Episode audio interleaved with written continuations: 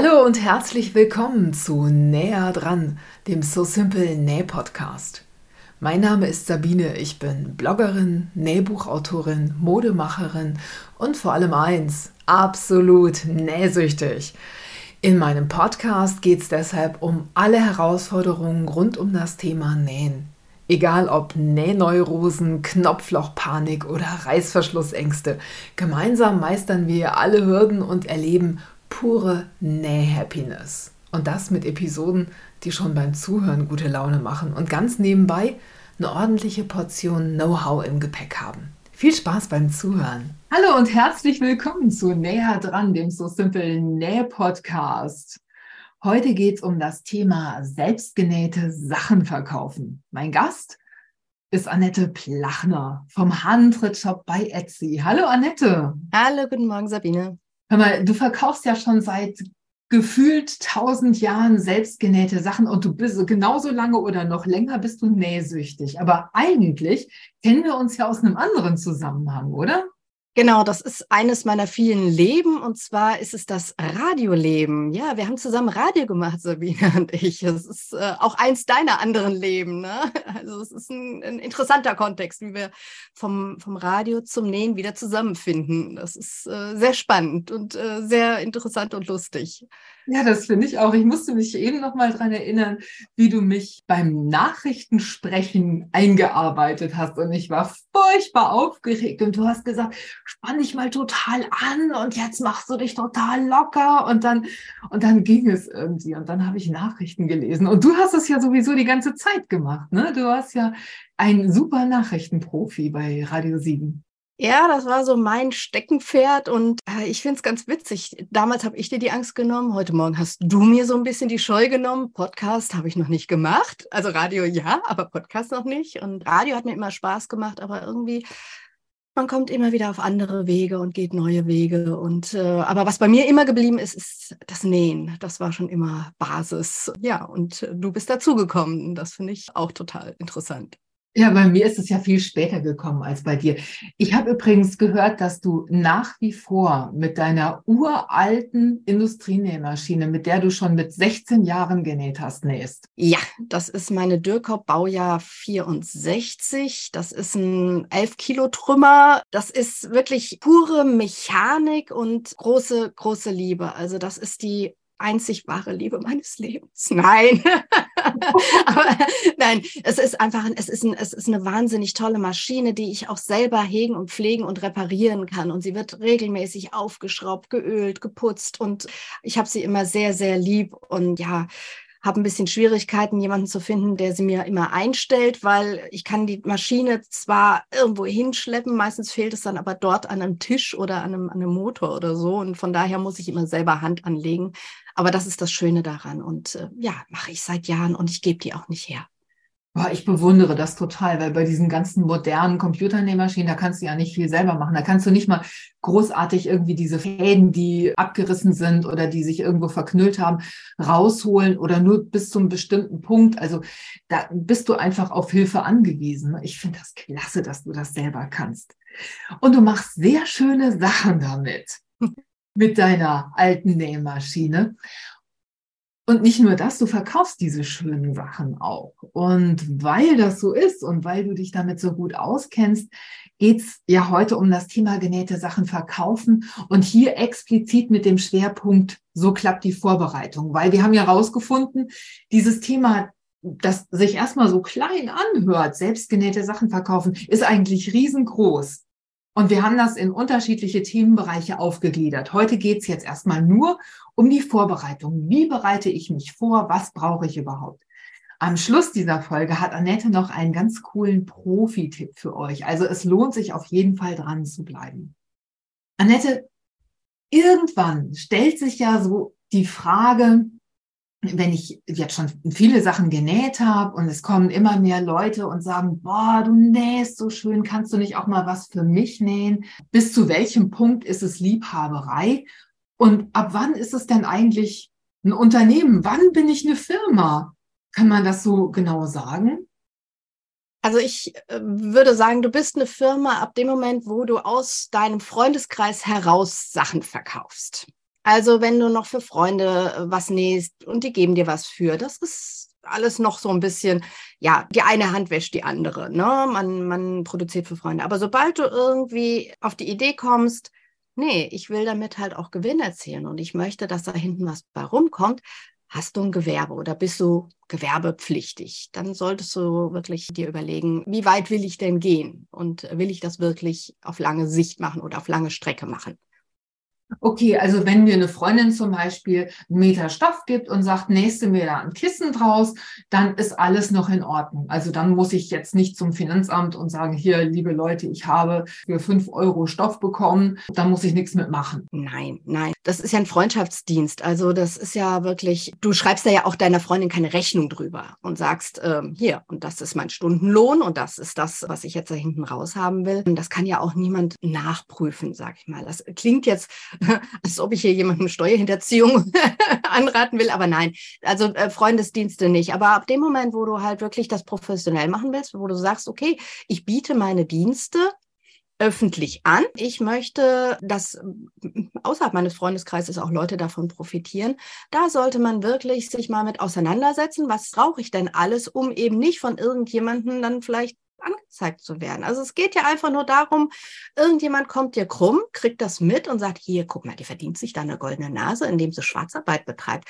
Und schwupp hängt man da in irgendwelchen Schlingen drin. Wie gesagt, Neider gibt's überall und von daher, sobald du halt beschließt, du möchtest damit an die Öffentlichkeit gehen, du möchtest das außerhalb deines Freundeskreises anderen Leuten anbieten gegen Geld, deine Arbeit gegen Geld, ist es ein Gewerbe, das du anmelden musst oder wo du dich drum kümmern musst, was brauche ich denn jetzt alles, damit das hier safe ist und mir niemand gegen das Schienbein tritt. Du hast jetzt gesagt, eine goldene Nase verdienen. Also lohnt sich denn das Verkaufen von selbstgenähten Sachen überhaupt? Das ist ja die große Frage. Und was muss ich tun, damit es sich lohnt? Ja, die goldene Nase, das war, ja gut, war jetzt eher so die, der, der Pinocchio-Vergleich. Ne? Also bei mir, man kann sich keine goldene Nase damit verdienen, wenn man das in einem kleinen Serienumfang betreibt. Wann lohnt sich das? Wann, es lohnt sich eigentlich ab dem Moment, wo du einen Umsatz hast, der ungefähr das Dreifache von dem ist, was du netto gerne raushaben möchtest. Mal so die Faustregel. Also du willst, also du stellst dir ja vor, was brauche ich im Monat, äh, um davon leben zu können? Und dann rechne das mal drei, so über, über den Daumen. Das musst du umsetzen damit das halt hinten mal rumkommt, wenn du es professionell machen möchtest. Ähm, die goldene Nase ist halt das, wenn, wenn Leute dir unterstellen, über Schwarzarbeit dir halt irgendwie was dazu zu verdienen. Also das gerade beim Nähen manchmal, finde ich, haben die Leute einen ganz falschen Eindruck. Die denken immer, guck mal, was die dafür nimmt. Ne?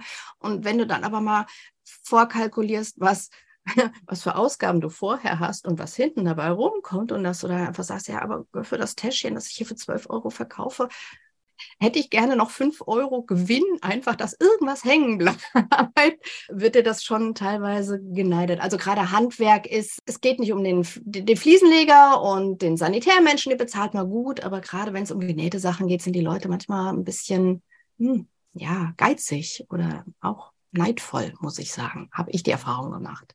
Ich habe oft das Gefühl, dass einem dann vorgeworfen wird, dass man ja Spaß dabei hat, das zu machen. Also es macht dir doch Spaß, das zu nähen. Also eigentlich muss man ja noch ein bisschen Geld mitbringen, damit man das machen darf. Siehst du das auch so?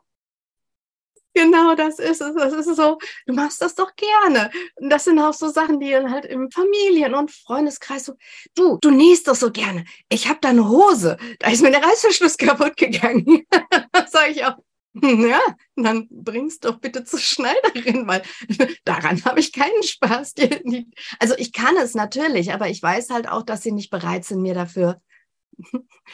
Also die Erfahrung habe ich einfach schon gemacht sie sind dann auch nicht bereit, dir das irgendwie zu vergüten, sondern ja, die sagen, du kannst es doch, also mach das doch. Ja, also äh, klar, aber wenn ich jetzt meinen Bruder, der ist Elektriker, wenn ich sage, kannst du mir hier was machen, dann gehe ich auch davon aus, dass ich ihm dafür was gebe, weil ich weiß, was seine Arbeit wert ist. Und ja, nee, du hast Spaß am Nähen, dann mach das doch. Und äh, ja, bring doch am besten noch was mit oder schenk mir die Sachen, weil du hast doch so viel Spaß daran gehabt. Also wenn ich für jede Hose, die mir irgendjemand oder jeden, für jeden kaputten Rucksack, den mir irgendjemand vorbeibringt, damit ich das mal repariere, einen Kuchen backen würde, dann würde ich nicht Größe 48 tragen, sondern 58, glaube ich. Oder du hättest eine Konditorei. Oder das, ja. Sag mal, wenn ich mich jetzt dazu entschließe, also gehen wir mal davon aus, ich nähe gerne, ich habe ein gutes Händchen fürs Nähen für andere. Wie komme ich denn jetzt zu dem Produkt, das ich nähe? Also wie, wie weiß ich denn, was ich anbieten sollte und was sich gut verkauft? Ja, gut verkaufen, das ist, also was du anbietest, sind erstmal natürlich Sachen, wo du dich sicher fühlst. Also dein, dein Steckenpferd, wo du einfach eine Leidenschaft für entwickelt hast. Also du hast gemerkt, ey, ich kann gut Mützen nähen. Und ich habe ein Händchen dafür, schöne Stoffe zu kombinieren. Und dann machst du halt Mützen oder du machst irgendwie besondere Täschchen mit ganz raffinierten Details. Erstmal legst du den Fokus auf Dinge, die du gut kannst, wo du dich sicher fühlst, weil du natürlich die Produkte, die du dann auch verkaufen willst, die sollen natürlich auch eine gewisse Wertigkeit haben. Du willst ja nichts verkaufen, was dann irgendwie, äh, wo dann nach dem ersten Tragen oder nach dem ersten Benutzen die Naht aufgeht, sag ich mal.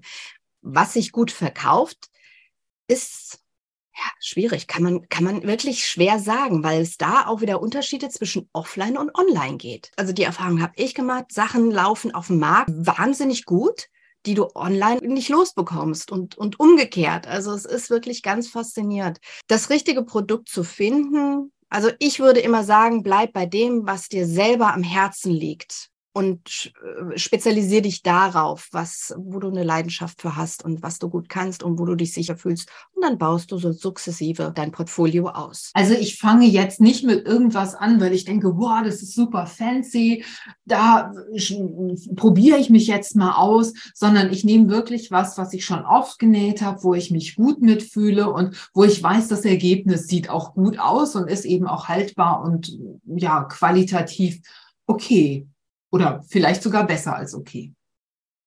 Ja, es können ja auch die fancy Sachen sein, wo du aber merkst, ey, das kann ich gut. Und ähm, bestes Beispiel, Bauchtaschen. Ja, auf einmal sind Bauchtaschen in. Und du sagst ja, okay, ich hole mir ein Schnittmuster, probiere das. Oh, das macht mir Spaß und das ist gut. Und ich habe das Material hier. Und äh, eine Freundin sagt, oh, machst du mir auch eine? Und du machst eine und es, und es klappt. Und du kommst dann halt über die Schiene, baust du dir das halt so ein bisschen auf. Und ja, und dann, aber äh, wie gesagt, ich finde, es ist immer wichtig, dass man hinter seinen Produkten steht und hinter der Qualität seiner Produkte steht. Also manchmal bin ich ehrlich auf Märkten, wenn ich sehe, selbstgenähte Sachen, alles schön und gut, aber wenn da die Fäden raushängen oder die Naht krumm und schief ist, dann, dann ärgere ich mich einfach, weil es halt, weil ich weiß, dass die Leute nicht lange Spaß dran haben werden und dann natürlich auch sagen, ja, nee, auf selbstgenähtes brauchst du gar nicht zurückgreifen, weil hat ja keine Wertigkeit. Also ich finde, man sollte sich sicher fühlen und, und dann dürfen es aber auch die fancy Sachen sein. Und man kann auch so, dann entwickeln sich auch selber Ideen daraus. Also man entwickelt ja irgendwann auch ein Gefühl für Schnitte, für Schnittmuster und probiert sich selber aus und merkt,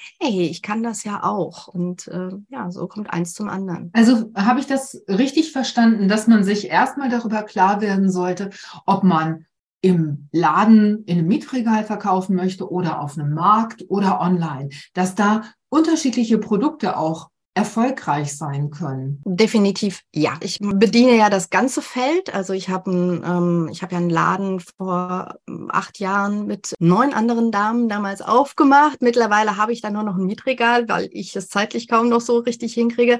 Da habe ich ähm, Produkte stehen. Dann habe gehe ich auch gerne mal auf Märkte und ich habe einen Online-Shop und ich merke halt online, da gehen vornehmlich ähm, entweder ganz standardisierte Sachen die du halt einfach auch gut präsentieren kannst, wo du einfach sagst, okay, hier kann ich auch eine gewisse Menge von liefern und das ist der Standard, das erwartet die Leute oder halt ganz personalisierte Sachen, Sachen, die bestickt werden mit individuellen Namen oder wo du auf Farbwünsche eingehen kannst.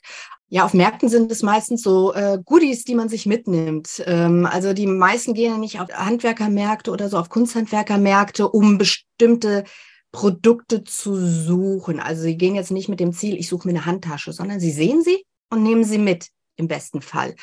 Kleinigkeiten gehen da halt immer und schöne, schöne bunte Sachen. Aber auch da, meine Erfahrung hat mich gelehrt, die Leute sind an verschiedenen Stationen bereit, bestimmte Preise zu zahlen oder eben nicht. Sie sind online wesentlich bereiter, einen größeren Geldbetrag zu lassen als auf dem Markt. Was ich völlig irre finde, weil du siehst ja die Person und, und du siehst das Produkt, du kannst es anfassen, aber ist so. Aber was es jetzt genau ist, muss man rausfinden. Muss man wirklich rausfinden. Aber das ist ja was, was auch jeder an sich selber beobachten kann, wenn er auf so einem Stadtfest, also ihr verkauft ja auch auf Stadtfesten mit dem Mädelskramladen. Wenn man auf so ein Stadtfest geht, dann schlendert man so an den Ständen vorbei, man kommt mit den Leuten ins Gespräch, man sieht irgendwo süße Täschchen oder irgendwelche kleinen bunten Sachen mit Perlchen dran und nimmt dann einfach mit, was man sieht. Wenn ich online kaufe, dann suche ich gezielt bei meinem Anbieter, dem ich vertraue, also zum Beispiel Etsy, finde ich, ist ein nach wie vor guter Anbieter. Da hat ja auch äh, unsere Kollegin Simone ihren Stoffladen. Da suche ich gezielt nach Kosmetiktasche oder nach Bauchtasche, jetzt nach deinem, äh, um dein Beispiel aufzugreifen. Und weiß dann genau, was ich haben will, wie das aussehen soll. Vielleicht lasse ich mich auch von den Produkten inspirieren und gucke mir an, was mir am besten gefällt und suche mir dann aus, was ich, was ich da haben will. Aber ich bleibe bei dem Produkt. Vielleicht finde ich ja in dem Shop noch was Zweites, damit sich die Versandkosten lohnen und nehme dann noch irgendwas Nettes für den Geburtstag, der im nächsten Monat stattfindet. Also die das Kaufverhalten ist ein völlig anderes, ob man auf Märkten kauft oder im, in einem Laden, zum Beispiel bei euch im Mädels Kramladen oder eben online. Und das muss man eben auch mitdenken bei den Produkten, die man für das jeweilige Umfeld, für das jeweilige Verkaufsumfeld ja, näht und herstellt. Ne? Genau. Wir haben eine Hörerfrage bekommen. Muss ich eigentlich Gewerbe anmelden, wenn ich auf dem Flohmarkt verkaufe?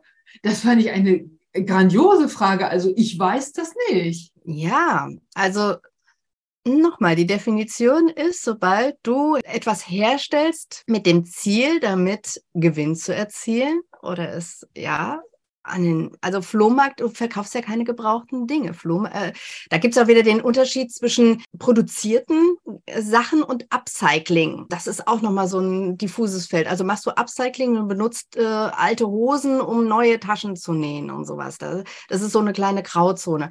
Ich würde sagen, wenn du es einmal machst, um deine Sachen, die du jetzt gerade, wo du, wo du zwei, drei Stücke gemacht hast, einfach aus dem Bauch raus, nein. Aber wenn du das halt professionell betreibst, und professionell auf den Märkten bist. Und wie gesagt, und dann kommt der böse Nachbar und sagt, sag mal, ja, hier verkauft die, hier darf die das denn überhaupt? Oder das Ordnungsamt kommt am Flohmarkt vorbei und kontrolliert. Das machen die ja auch. Also weil auf dem Flohmarkt natürlich auch professionelle Händler sind und die sehen, okay, das ist ja alles, das ist ja Neuware, die hier verkauft wird. Und wo ist denn ihr Gewerbeschein?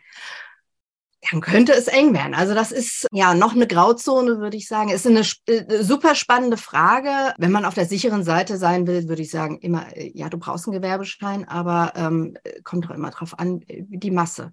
Wobei, wenn du erwischt wirst, ist es egal, ob du jetzt zwei Teile verkauft hast oder 200. Ne? Wenn sie dich irgendwie bei irgendeiner Straftat erwischen oder, oder Ordnungswidrigkeit, will ich es mal nennen, nicht Straftat, ja, dann, dann ist das halt einfach so. Aber ja. äh, spannendes Feld, ja. Macht man äh, immer auf eigenes Risiko. Mhm. Ja, verstehe ich. Weil auf dem Flohmarkt, äh, wenn ich da hingehe, will ich natürlich verkaufen und ich gehe. Dein Hobby ist es, deine Freunde und Familie so richtig zuzutexten? Dann hat Simon Mobile, der Mobilfunkanbieter von Waschbär Simon, den perfekten Mobilfunkvertrag für dich.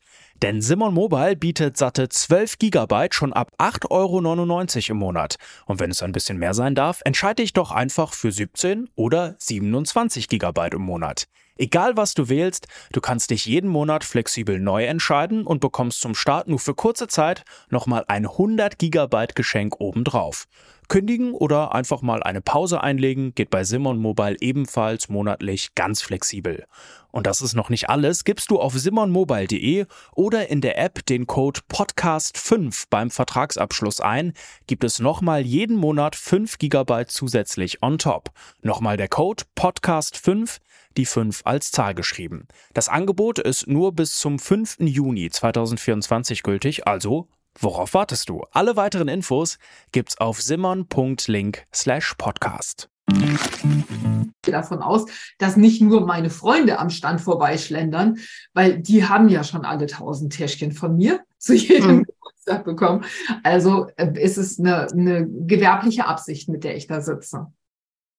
Ja, weil ob jetzt Flohmarkt oder Kunsthandwerkermarkt, Markt ist Markt. Also man, man, man versteckt sich vielleicht hinter äh, zwischen den Flohmarktartikeln, aber ähm, das, was man da bezweckt, ist das Ziel ist das gleiche, sage ich mal so. Ja, okay.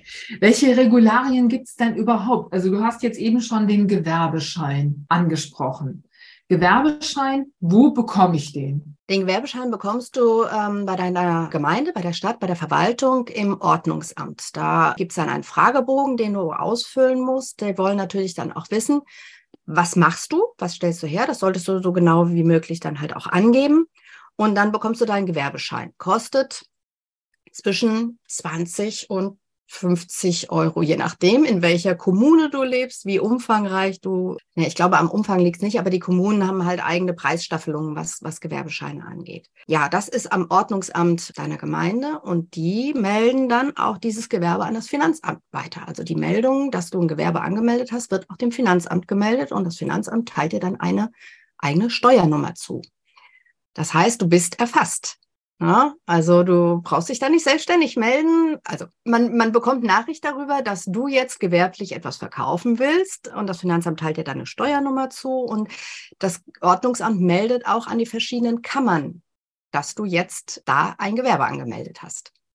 Also verstehe ich das richtig, dass wenn ich im Gewerbeschein hinterlegen lasse, ich verkaufe nur Taschen dass ich dann, wenn ich Lätzchen verkaufen will, dann nicht mehr rechtssicher verkaufe, sondern oder steht dann da drin, ich verkaufe von selbstgenähten Artikeln oder sowas. Also ist das allgemeiner? Da solltest du dann halt am besten mal ein persönliches Gespräch oder einen Termin beim Ordnungsamt machen, wie die dann mit dir zusammen auch eruieren, wie, wie weit greife ich das denn? Bei mir steht die Herstellung von selbstgenähten Accessoires und Alltagshelfern. Also ich habe es versucht, so allgemein wie möglich, damit man halt eben nicht so spezifiziert ist, sondern ja, also selbstgenähtes aus Stoff und weil da gibt es ja nochmal mit, mit Leder und äh, Hutmacherei. Also das ist jetzt der nächste Schritt, weil wenn man das Gewerbe angemeldet hat, dann kommt da natürlich irgendwann die IHK und die Handwerkskammer und fragen, ah, du machst was. Schauen wir mal, ob du bei uns denn Beiträge bezahlen musst, weil du das machst, was du da machst. Also am besten einfach mal am Ordnungsamt auch einen Termin machen, wenn man sich nicht genau sicher ist, wie weit will ich dieses Feld führen, welche, welche Beschreibung da am besten ist und äh, wie, wie weit man das ausführt. Und ja, bin ich einfach nur Wiederverkäufer oder stelle ich etwas her? Das kommt, da kommt dann halt irgendwie im weiteren Verlauf dann die IHK oder eben die Handwerkskammer auf die, auf die Bühne und wird dann auch nochmal auf dich zukommen und fragen, was kann ich machen? Ich muss jetzt mal ganz dumm fragen, was macht denn eigentlich die Handwerkskammer für mich? Also mache ich was für die oder machen die was für mich? Wo, wofür sind die gut? uh, das ist jetzt, da müssen wir jetzt mal, äh, hm, die Handwerkskammer, ja, was macht sie für mich? Die Handwerkskammer ist natürlich als übergeordnete Institution dafür da, eine gewisse Qualitätskontrolle des Handwerks zu übernehmen. Ich finde es wichtig, dass sie als Institution da ist, um die Qualität der angebotenen Handwerksleistungen zu überwachen. Für mich als Kleinunternehmerin, die näht, ist es eine Stelle, an die ich meine Beiträge ableiste, weil ich es muss. Ganz ehrlich. Machen die sowas wie ähm, Workshops für Kleinunternehmer oder sowas? Also bieten die Fortbildungen an, sodass man auch von deren Arbeit profitieren kann?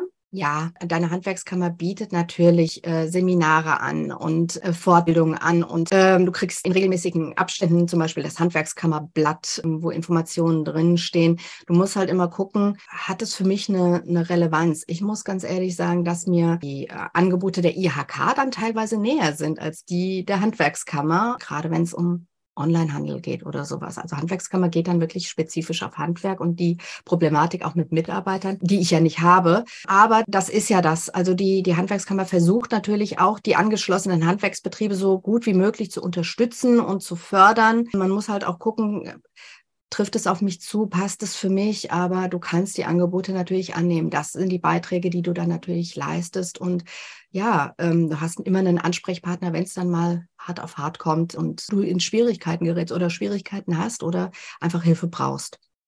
Jetzt hast du zwei Begriffe aufgemacht. Einmal die Handwerkskammer, das hast du gerade erklärt. Mhm. Dann die IHK, das ist ja die Industrie- und Handelskammer, also nicht genau. Handwerk Handelskammer, sondern Industrie- und Handelskammer. Was machen die denn? Und was muss, was muss man als, äh, ja, Nähprodukte herstellende, ist das ein Wort? Nähprodukte herstellende? Ist ja egal.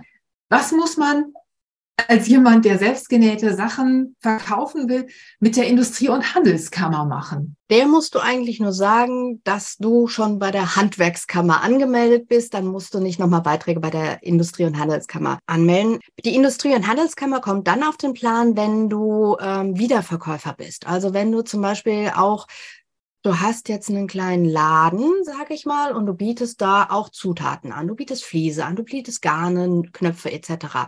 Und dann wird halt geguckt, aus was generiert sich denn dein Umsatz? Zu 80 Prozent aus dem Wiederverkauften oder aus den selbstgenähten Sachen, die du hast. Und je nachdem, was da überwiegt, dieser Kammer wirst du zugeordnet.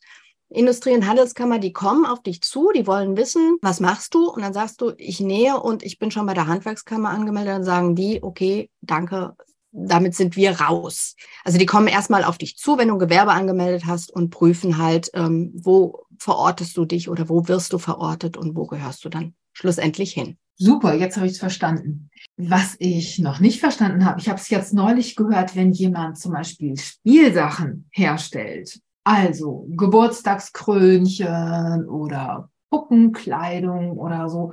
Da habe ich jetzt neulich eine Hörerfrage gelesen. Wie kann ich denn Puppenkleidung ohne CE-Kennzeichen oder Kennzeichnung verkaufen? Da ist manchmal an Spielsachen so eine Lasche dran, wo CE draufsteht. Was ist denn das eigentlich? Das ist auch ein, ein Gütesiegel das du beantragen musst, wenn du eben Produkte in den Umlauf bringst, die als Spielwaren gekennzeichnet sind. Da gibt es einen ganz großen Katalog, der hat ganz viele Seiten und da gibt es ganz große Verordnungen, die du wälzen kannst. Und es ist ganz äh, mittlerweile, du hast es angesprochen, Geburtstagskronen würde jeder sagen, ja, Spielzeug. Nee, es wird jetzt mittlerweile als Kostüm verortet und äh, Kostüme sind für Kinder, sind zu verkleiden, sind als Spielwaren, also müssen sie CE-Kennzeichnung haben. Das heißt, du musst eine, das ist ein, ein Gütesiegel, mit dem du garantierst, dass du die Inhaltsstoffe zum Beispiel nachhalten kannst.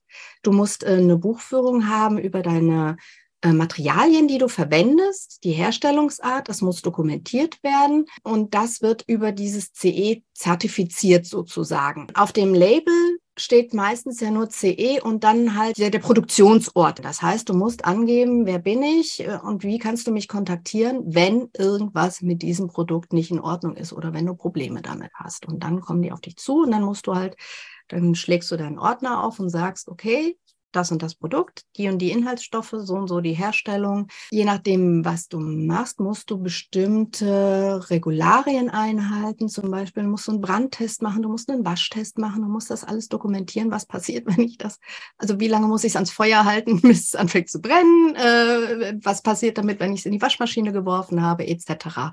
Das ist auch wieder ein weites Feld, wo man sehr tief recherchieren kann und am besten sich jemanden mal holt, der einem spezifisch auf seine Bedürfnis oder das, was man verkaufen will, Tipps gibt oder tiefer recherchiert, dass man nicht irgendwie, das ist ein Rabbit Hole, da kannst du, kannst du versinken und ähm, kannst wirklich Wochen mitzubringen mit der Recherche und mit ähm, dem Rausschreiben der Vorschriften. Also das hört sich so an, als würde ich so viel da erstmal drüber wissen müssen und mich so sehr damit beschäftigen müssen, damit ich überhaupt rechtssicher verkaufen kann, dass sich das fast gar nicht lohnt. Spielsachen zu verkaufen. Kann das sein? Ja, das ist, wenn wir reden ja hier immer im, äh, unter den Optimalbedingungen und dem, was, was man machen sollte, mal ein bisschen was nebenher verdienen. Klingt erstmal nett und, und schön, aber es ist, es, ist ein Rattenschwanz, der da mit dranhängt an Kosten, die man einfach beachten sollte, um Rechtssicherheit zu haben, um eben auf der sicheren Seite zu stehen. Man weiß es selber, es machen nicht alle, aber wenn dann irgendjemand auf dich zukommt und sagt, hallo, äh, du verkaufst hier XY, wo ist dein Nachweis, wo ist deine Dokumentation, wo ist dein Zertifikat, dann ja. Also es gibt jetzt auch keine Stelle, die dir dann halt den Stempel CE zur Verfügung stellt. Du reichst das nirgendwo ein, sondern du auf der Internetseite kannst du die, die Label runterladen, kannst sie dann halt auch verwenden. Aber wenn irgendwie eine, eine Klage kommt oder sowas, musst du dann äh, deinen Katalog vorweisen können. Das heißt, wenn du das CE zertifizierst, bist du auch in der Verantwortung, das irgendwie nachhalten zu können oder, oder dokumentieren zu können.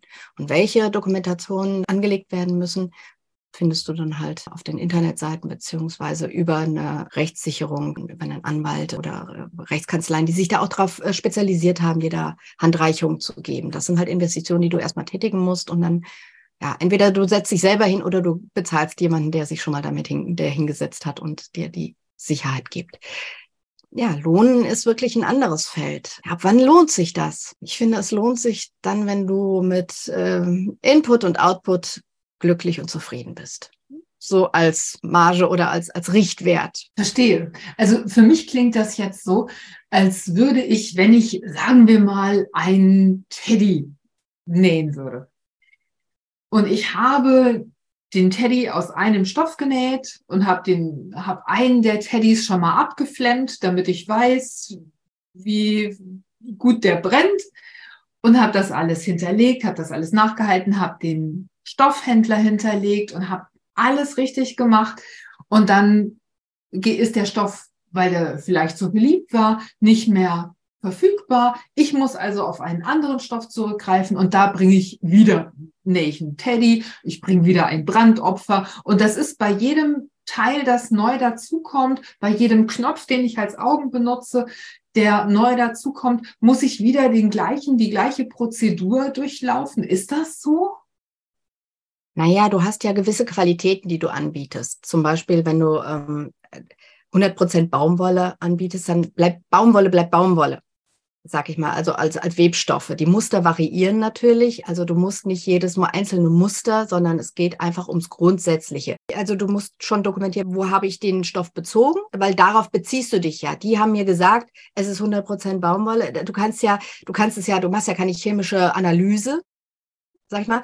Aber du gehst auf, ja, außer du hast ein Labor im Hintergrund. Nein, aber du machst ja keine chemische äh, Analyse der einzelnen Stoffe, sondern du gehst davon aus, wenn du, wenn du von deinem Händler Webware in 100% Baumwolle erhältst, dass es 100% Baumwolle ist. Und er hat ja seinerseits, birgt er ja einfach durch Ökotex-Siegel oder seine Standardisierung dafür, dass deinem auch so entspricht. Das heißt, wenn dein Teddy nicht mehr aus grünem Kord, sondern dann aus braunem Kord ist, der aber die gleiche Materialzusammensetzung hast, musst du das nicht nochmal machen. Als Konsument, als Käufer, finde ich es ja total wichtig, dass der, der Teddy, den ich für jemanden kaufe, den ich lieb habe, an dem mein Kind vielleicht äh, nuckelt beim Einschlafen oder so, dass der wirklich schadstofffrei ist und dass da alles in Ordnung ist, dass mein Kind keinen Schaden nimmt und ja, dass die Qualität eben stimmt. Also nicht die Qualität des Kindes, die nach Möglichkeit auch, aber die, die Qualität des Teddys.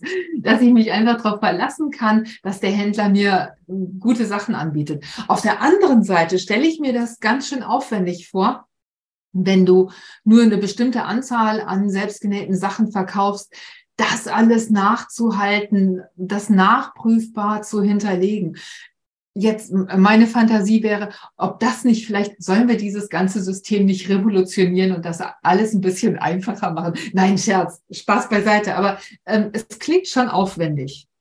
Es ist aufwendig, ja. Jetzt mal Butter bei die Fische. Ab wann ist denn das Finanzamt eigentlich mit im Spiel? Du hast eben gesagt, wenn ich bei der Handwerkskammer gemeldet bin, brauche ich dann eine neue Steuernummer? Machen die eine für mich? Was, was passiert dann? Hm. Die machen eine für dich. Wenn du lohnsteuerabhängig beschäftigt bist, hast du ja eine Steuernummer Und wenn du dann ein Gewerbe anmeldest, bekommst du eine neue Steuernummer. Ich muss ganz ehrlich gestehen, das wusste ich auch nicht, bis ich dann irgendwann mal beim Finanzamt angerufen habe, weil ich eine europäische Identifikationsnummer brauchte. Und dann sagte ich mir, ja, unter welcher Steuernummer denn? Dann hatte ich die halt meine ganz normale. Nee, nee, Sie haben doch noch die andere für Ihr Gewerbe. Ich so, ach, habe ich? Ja, nein. Es ist so, du bekommst automatisch, äh, wenn du das Gewerbe anmeldest, wird das an das Finanzamt weitergemeldet. Dann bekommst du für dieses Gewerbe eine Steuernummer. Und das Finanzamt kommt auf den Plan ab Minute eins.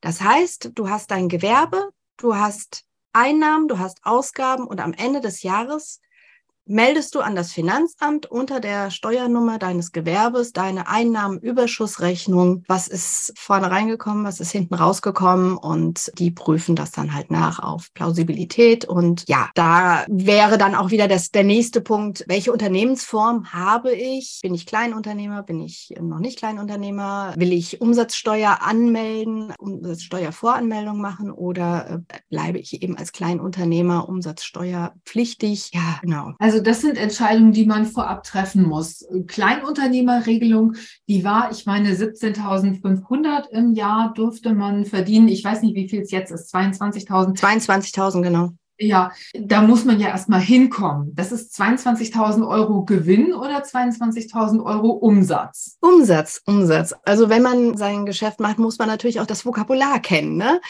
Umsatz, nicht gleich das, was hinten rauskommt. Umsatz, Gewinn und äh, Kosten. Nee, es sind 22.000 Euro Umsatz jährlich. Und da kommt es immer drauf an, was mache ich? Baue ich zum Beispiel handgefertigte Möbel, die einfach ähm, einen höheren Preis erzielen, wo ich aber auch einen größeren Wareneinsatz habe, also an, an Wert. Also was biete ich an? Bin ich jetzt Kunsthandwerker im, im Schmuckbereich? Da komme ich natürlich dann schnell auch auf vielleicht 22.000 Euro Umsatz im Jahr während der Gewinn natürlich ein bisschen geringer ist, weil einfach mein, mein Wareneinsatz, die Wert, der Wert der Ware ein bisschen höher ist. Aber es geht wirklich um den Umsatz. Und dann ist Kleinunternehmerregelung, dann reicht eine Einnahmenüberschussrechnung. Das heißt, ich habe zwei Spalten. Das sind meine Einnahmen, das sind meine Ausgaben. Hinten kommt ein Plus oder ein Minus raus. Das hat eine gewisse Größe und ja, wird vom Finanzamt geprüft. Aber dann ist es ja wichtig, dass ich jeden Knopf, jeden Reißverschluss, jeden Stoff in diese Liste aufnehme, dass ich alles nachhalte, dass ich von allen die Rechnungen aufbewahre und auch die Lieferscheine oder die Rechnungen, die an die Kunden rausgehen, damit ich belegen kann, was ich verkauft habe und mit welchem Mehrwertsteuersatz oder Umsatzsteuersatz oder was, was auch immer. All, all das muss ich nachhalten. Genau, das hältst du nach. Das ist die Buchhaltung, die dann noch dazu kommt. Wenn man da so einigermaßen fleißig ist und immer seine Quittungen schön aufhebt und das vielleicht äh, nach jedem Monat einträgt oder alle 14 Tage sich hinsetzt und das einträgt, dann ist das auch machbar. Also das ist, was jetzt Umsatzsteuer angeht, wenn du Kleingewerbe hast, dann rechnest du keine Umsatzsteuer ab. Dann ist brutto gleich netto. Also dann, dann hast du vielleicht nochmal Versandkosten, das ist Porto, was du dann halt in der Kalkulation dann nochmal ähm, anders aufführst, beziehungsweise in der Buchhaltung. Aber als Kleinunternehmer führst du ja keine Umsatzsteuer ab, weil du die auch nicht ans, also du kannst sie nicht beim Finanzamt zurückholen, du holst sie aber auch nicht bei deinen äh, Kunden ein. Aber es ist ja, stelle ich mir so vor, wichtig zu wissen, dass es, das habe ich ausgegeben, und das ist der Gewinn, den ich dadurch erzielt habe, damit ich überhaupt weiß, lohnt sich dieses Unternehmen oder ist es jetzt Quatsch, das einfach weiterzumachen? Mache ich vielleicht einfach irgendwas anderes? Also es ist ja wichtig, auch einen Blick auf die Zahlen zu haben und nicht nur zu denken, so wie, wie andere Leute das von uns voraussetzen, du machst das gerne, also äh, kannst du es auch umsonst machen, sondern ich für mich muss ja wissen, dass ich damit auch einen Gewinn erzielen kann, oder? Genau, weil du gibst natürlich deine Einnahmenüberschussrechnung an das Finanzamt und das Finanzamt guckt, oh, da ist ein Plus. Hm, von diesem Plus kriege ich jetzt aber auch nochmal 30 Prozent. Also das, ja, man muss kalkulieren, man muss einfach schauen, also da kommen wir natürlich dann als auch in die Preisfindungskategorie. Also ich habe ein Produkt, das äh, möchte ich verkaufen für Preis X. Was ist denn mein Wareneinsatz? Das heißt, was, was kostet mich denn der Stoff? Also man muss sich hinsetzen und man Taschenrechner wirklich dann auch Zentimeter genau rechnen. Was kostet mich der Reißverschluss? Was kostet mich, naja, Garn, kann man überschlagen. Das sind kleine Punkte. Aber was kostet mich der Stoff? Wie viel kann ich zum Beispiel aus einem Stoffstreifen rausbekommen? Kriege ich aus einem Stoffstreifen drei Täschchen oder nur zwei Täschchen? Man muss wirklich einmal ein Produkt gerechnet haben, was kostet mich das, für was möchte ich es verkaufen und was bleibt dann hinten rum. Da muss man schauen, bin ich glücklich damit oder bin ich nicht glücklich damit oder wie viel müsste ich denn davon verkaufen, dass es sich einigermaßen lohnt, weil natürlich kommt es meistens über die, über die Menge. Du setzt dich bei manchen Sachen ja nicht hin und machst immer nur ein Teil, sondern machst mehrere Teile auf einmal, damit halt verschiedene Arbeitsschritte auch miteinander harmonieren oder du halt nicht immer wieder bei Null anfängst. Die Zeit ist natürlich auch noch ein Faktor. Du hast ja auch Arbeitszeit. Also deine Zeit, die du da investierst, die die Freude, die du daran hast, hat einen gewissen Wert. Und das musst du halt auch überlegen. Was kostet meine Stunde denn? Was ist meine Stunde denn wert? Ja, natürlich. Ich komme ja aus dem sozialen Bereich ursprünglich. Da war, die Personalkosten waren immer der größte Posten. Das heißt, die Zeit, die ein Mitarbeiter vor Ort ist oder die ein Mitarbeiter ja investiert, die ist eigentlich am wertvollsten. Aber es ist ja nicht nur die Zeit, die man vergütet haben will. Du hast jetzt eben gesagt, die Stoffe, die Reißverschlüsse, die, die Kleinteile, alles, was man braucht, um was herzustellen. Es ist aber auch die Anmeldung bei der Handwerkskammer, hast du eben gesagt, die Steuern, die ich abführen muss die Schnittmuster, die ich vielleicht kaufen will, um sie umzusetzen. Lizenzen für Schnittmuster. Auch das kommt ja dazu. Also bei So Simple gibt es zum Beispiel äh, ja viele Freebooks. Und viele denken, wenn ich das Schnittmuster umsonst kriege, dann kann ich das auch unendlich oft vervielfältigen, kann das weitergeben, kann das benutzen, um gewerblich zu verkaufen. Nein, das kann man eben nicht. Also man kann es schon, aber man braucht eine Lizenz dafür, weil eben ein Copyright auf dieses Schnittmuster besteht. Das heißt, für jedes Schnittmuster muss ich dann auch die entsprechende Lizenz vorhalten, weil irgendwann kommen dann die Schnittmusterdesigner, die gucken sich die Shops an und dann denken die, oh, das ist doch von uns und da sind dann vielleicht die Maßen noch angegeben und dann denkt man sich, uh, das ist doch unser Schnittmuster. Na, da frage ich doch mal nach. Und dann sagen die Leute ganz oft, oh, ja, das habe ich nicht gewusst, das ist doch ein Freebook. Ich werde dann schon mal ein bisschen gräsig, muss ich ehrlich sagen, weil uns kostet das natürlich enorme Arbeit, Aufwand, Materialkosten, um diese Schnittmuster überhaupt erstmal herzustellen. Und wenn dann Leute einfach so, ja, sich bedienen bei uns und dann da ihre, ihre Sachen rausnehmen, das ist schon, kommt bei uns natürlich auch nicht gut an, genauso wie bei anderen Schnittmusterdesignern auch. Dann sind es aber eben auch noch andere Sachen. Du hast eben gesagt, ja, ich, wenn ich auf Märkten verkaufe, die sind ja nicht immer bei dir vor der Haustür. Du hast ja auch Fahrtkosten. Es sei denn, du würdest mit der Kutsche hinfahren und dann würdest du Hafer für das Pferd brauchen. Dann vielleicht auch sowas wie eine Regalmiete. Vielleicht hat man ja das Glück und hat so ein, ja, wie ihr den Mädels Kramladen, was übrigens nachdem ich immer noch Heimweh habe. Das ist ein unheimlich schöner Laden. Also wer in Siegen und Umgebung lebt, oder arbeitet, der sollte mal unbedingt da vorbeifahren, weil da gibt's eben nicht nur schöne selbstgenähte oder selbstgemachte Sachen. Ihr äh, stellt ja ganz viele unterschiedliche Sachen her, sondern auch Materialien, süße Knöpfe und Sachen, die man sonst, ja, die man sonst gar nicht so oft findet, finde ich. Also ich habe ich hab heute immer noch schöne Deko-Klamotten von euch und so. Ich liebe das. Aber eben auch eine Regalmiete. Also das muss ja in die, in die Kalkulation, in die Preisfindung mit einfließen. Wie macht man denn so eine Kalkulation? Also stellst du auf die eine Seite alles, was, da schreibst du alles hin, was du brauchen würdest an Material, an Kosten, um dieses Täschchen zu nähen. Und auf der anderen Seite steht was? Ein Wunschpreis und ein Preis, von dem ich glaube, dass die Leute bereit sind, ihn zu bezahlen.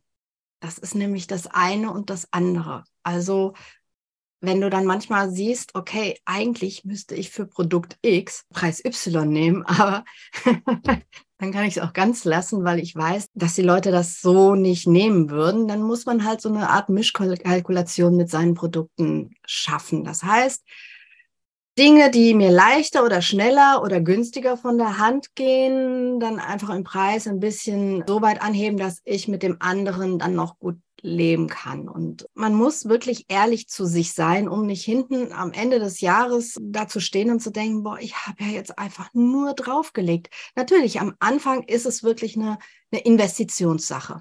Du musst bereit sein, das Geld zu investieren, weil Du hast jetzt schon vieles genannt, aber es kommt ja auch noch Strom dazu. Strom von Bügeleisen, Essen, Trinken. Nein, aber es ist einfach ein ganz, ganz großes Feld. Wenn ich mich selbstständig machen will oder wenn ich dieses Kleingewerbe machen will, man wächst da meistens so rein. Man entscheidet das ja nicht so ad hoc, so setzt sich hin und sagt, heute mache ich mal was Neues, sondern man, es kommt immer eins zum anderen und dann, ach, mache ich vielleicht doch und dann mache ich dies noch und mache jenes noch und auf einmal hängt man dann in den Stricken drin und ist auch bereit, das auch zu investieren oder, oder merkt halt einfach, es macht mich so glücklich, dass ich das investieren will. Ich zum Beispiel habe immer von Anfang an diesen Nähjob, wie ich es mal sage, von unserem Familieneinkommen abgekoppelt. Ich möchte mir die, die fünf Meter Stoff kaufen und nicht darüber nachdenken, dass ja der, der Wocheneinkauf wäre, sondern so, nein, ich habe hab gesagt, okay, das, das ist meine Spielwiese, die finanziert sich entweder selber oder sie finanziert sich nicht selber.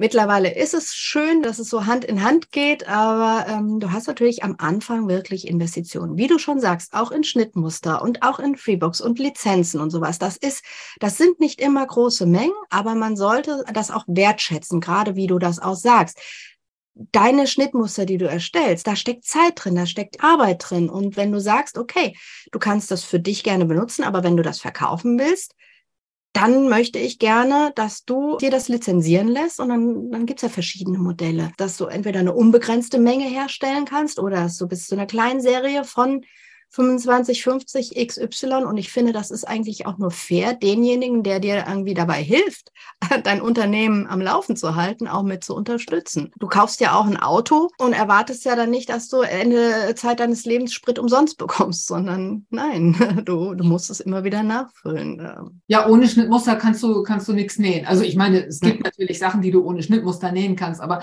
die meisten brauchen halt ein Schnittmuster, damit das, man will ja die Qualität, die man herstellt, reproduzierbar machen. Also es soll ja jedes Mal gelingen und dann ist es halt gut, wenn man ein Schnittmuster hat, entweder ein selbst erstelltes oder eben ein gekauftes. Aber äh, was du, was du gerade noch mal aufgezählt hast, da kommt ja dann auch noch die Maschine dazu. Also wir gehen ja davon aus, die Maschine ist sowieso da, weil wir alle so gerne nähen. Aber wenn du ja, viele Stücke nähst, dann lohnt sich vielleicht auch der Einsatz von einer Industrienähmaschine zum Beispiel. Also auch die muss mit einkalkuliert werden. Oder das Waschen der Stoffe, die vorab gewaschen werden müssen, auch das kostet ja. Wir leben ja in einer Zeit, wo uns plötzlich klar wird, wie wertvoll Energie ist. Also all das muss mit reingerechnet werden und das manchmal vielleicht auch nur als ja gedachter Prozentsatz, aber es sollte auf jeden Fall nicht vergessen werden. Genau, man sollte auf jeden Fall immer ehrlich sein, auch zu sich selber. Wie gesagt, wenn man bereit ist zu sagen, okay, dann, dann geht das halt null auf null auf. Aber für mich, für mich persönlich tut es gut. Das ist mein Yoga, das ist meine, mein, äh, meine Entspannung, das ist das, mein Rückzugsort. Also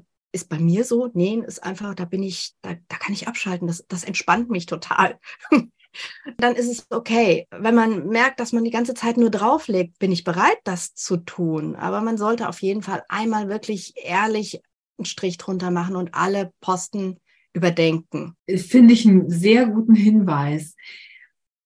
Was ist denn mit AGBs? Sowas kostet doch auch. Braucht man die überhaupt? Ja, wenn du online gehst mit deinen Produkten, brauchst du AGBs. Die Kosten liegen über den Daumen 10 Euro im Monat über Rechtsagenturen. Mittlerweile kannst du äh, einmal bei Google eingegeben Rechtstexte AGBs bekommst du über verschiedene Portale und Anbieter nutzreife Texte. Da gibt es dann so Masken, da trägst du deine Unternehmensdaten ein und hinterher spucken und, und, und du, die fragen dich dann ab, über welchen Shop, über welches Portal möchtest du verkaufen und dann spucken die dir die AGBs aus und die fügst du dann eben in die äh, Masken des jeweiligen Shopbetreibers ein oder halt auf deine Homepage, wenn du eine eigene Homepage, wenn du das im Eigenvertrieb leistest oder über deine eigene Homepage schaffst, dann halt auf deiner Homepage ein. Aber das ist, die Kosten sind, liegen ungefähr bei, auch bei 10 Euro im Monat. Dann musst du halt überlegen, okay, bin ich bereit und investiere das vielleicht erstmal nur ein Dreivierteljahr oder Jahr und dann pausiere ich mal wieder, aber dann läufst du halt Gefahr, dass irgendwelche Rechtstexte geändert werden oder die Plattform neue AGBs herausbringen, die bei dir in deinen spezifischen AGBs nicht mehr berücksichtigt werden. Also du hängst ja zum Beispiel bei Etsy einem, einem großen Unternehmen an, das per se für sich ja auch nochmal allgemeine Geschäftsbedingungen hast, die, die du anerkennst. Und die musst du natürlich auch in deine AGBs implementieren. Und das machen halt diese Rechtskanzleien für dich. Die gucken, dass das immer alles auf dem neuesten Stand ist. Europäisches Recht, wenn sich da was ändert, dass das halt immer wieder aktuell ist und du nicht abmahnfähig bist. Davon haben wir alle schon gehört, dass es Kanzleien gibt, die eigentlich nur damit beschäftigt sind, Abmahnungen zu schreiben, weil das das günstige Geld ist. Die gucken, hat XY Impressum? Ja, nein, nein. Ach ja, komm, dann holen wir uns da mal ein bisschen Geld. Und dann kann das wirklich ganz schön teuer werden, ziemlich schnell. Wichtiger Hinweis, ja. Hm, jetzt mal zum Stichwort wachsen was ist denn eigentlich mit der Entscheidung, verkaufe ich jetzt nur deutschlandweit, verkaufe ich europaweit? Woran hängt so eine Entscheidung? Die hängt auch wieder an den Kosten, ganz ehrlich, weil wenn du europaweit verkaufst, musst du davon ausgehen, dass du zum Beispiel auch Lizenzgebühren für Entsorger im Ausland zahlen musst. Bestes Beispiel, ähm, wenn du Waren verschickst oder verkaufst, musst du über ein Entsorgungs Unternehmen oder eine Entsorgungsplattform deine Verpackungsmaterialien lizenzieren. Das ist, äh, da gibt es den grünen Punkt, da gibt es Reclay, da gibt es auch verschiedene Anbieter. Da holst du dir sozusagen, da gibst du an, ich verschicke meine Waren in Kartons mit Papier, brauche dafür im Jahr 10 Kilo Papier und ein Kilo Klebeband. Dann wird dir das lizenziert, dann bist du an einen Entsorgungs, äh, weil du dafür verantwortlich bist, dass dein Endkunde das auch richtig entsorgt. Also du führst natürlich, du produzierst Müll sozusagen und den Müll lässt du dir lizenzieren. Jetzt ist zum Beispiel Österreich auch auf die Idee gekommen. Was heißt auf die Idee gekommen? Die haben halt aber jetzt auch gesagt, okay, wenn du nach Österreich verschickst, musst du den Müll, deine Verpackung auch bei uns in Österreich lizenzieren lassen.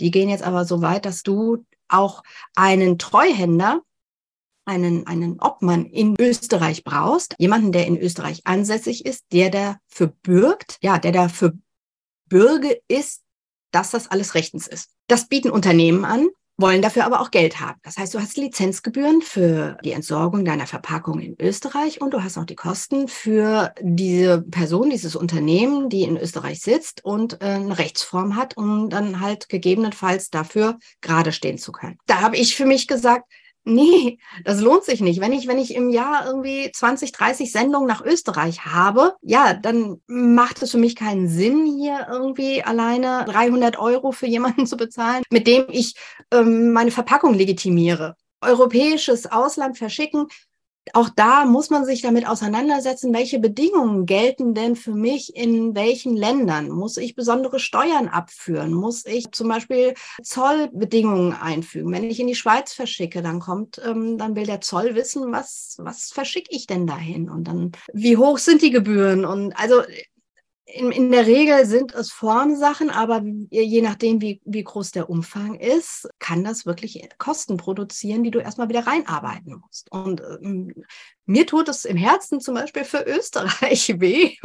Ich habe eine Freundin, die wohnt in Wien und die sagt, ja, wir haben ja sowas, so ein System hier nicht. Aber viele Shops stellen an ihre Lieferungen nach Österreich ein, eben aufgrund dieser großen Hürden. Und die kommen halt nicht an die Sachen ran. Und ich habe natürlich auch gerne nach Österreich verschickt. Und ich mir gedacht habe, ja, ihr, ihr findet meine Sachen toll. Das ist natürlich auch eine, eine Anerkennung, aber es lohnt sich für mich nicht. Oder, oder England oder sowas. Also wenn du dann halt einfach zu viele Zollbestimmungen auch einhalten musst, dann ist es schade, dass du den Markt nicht bedienst, aber du musst halt einfach gucken, lohnt sich das für die drei, vier Sachen, mich dann hier mit dem Zoll oder dem Finanzamt dann nochmal gesondert auseinandersetzen zu müssen.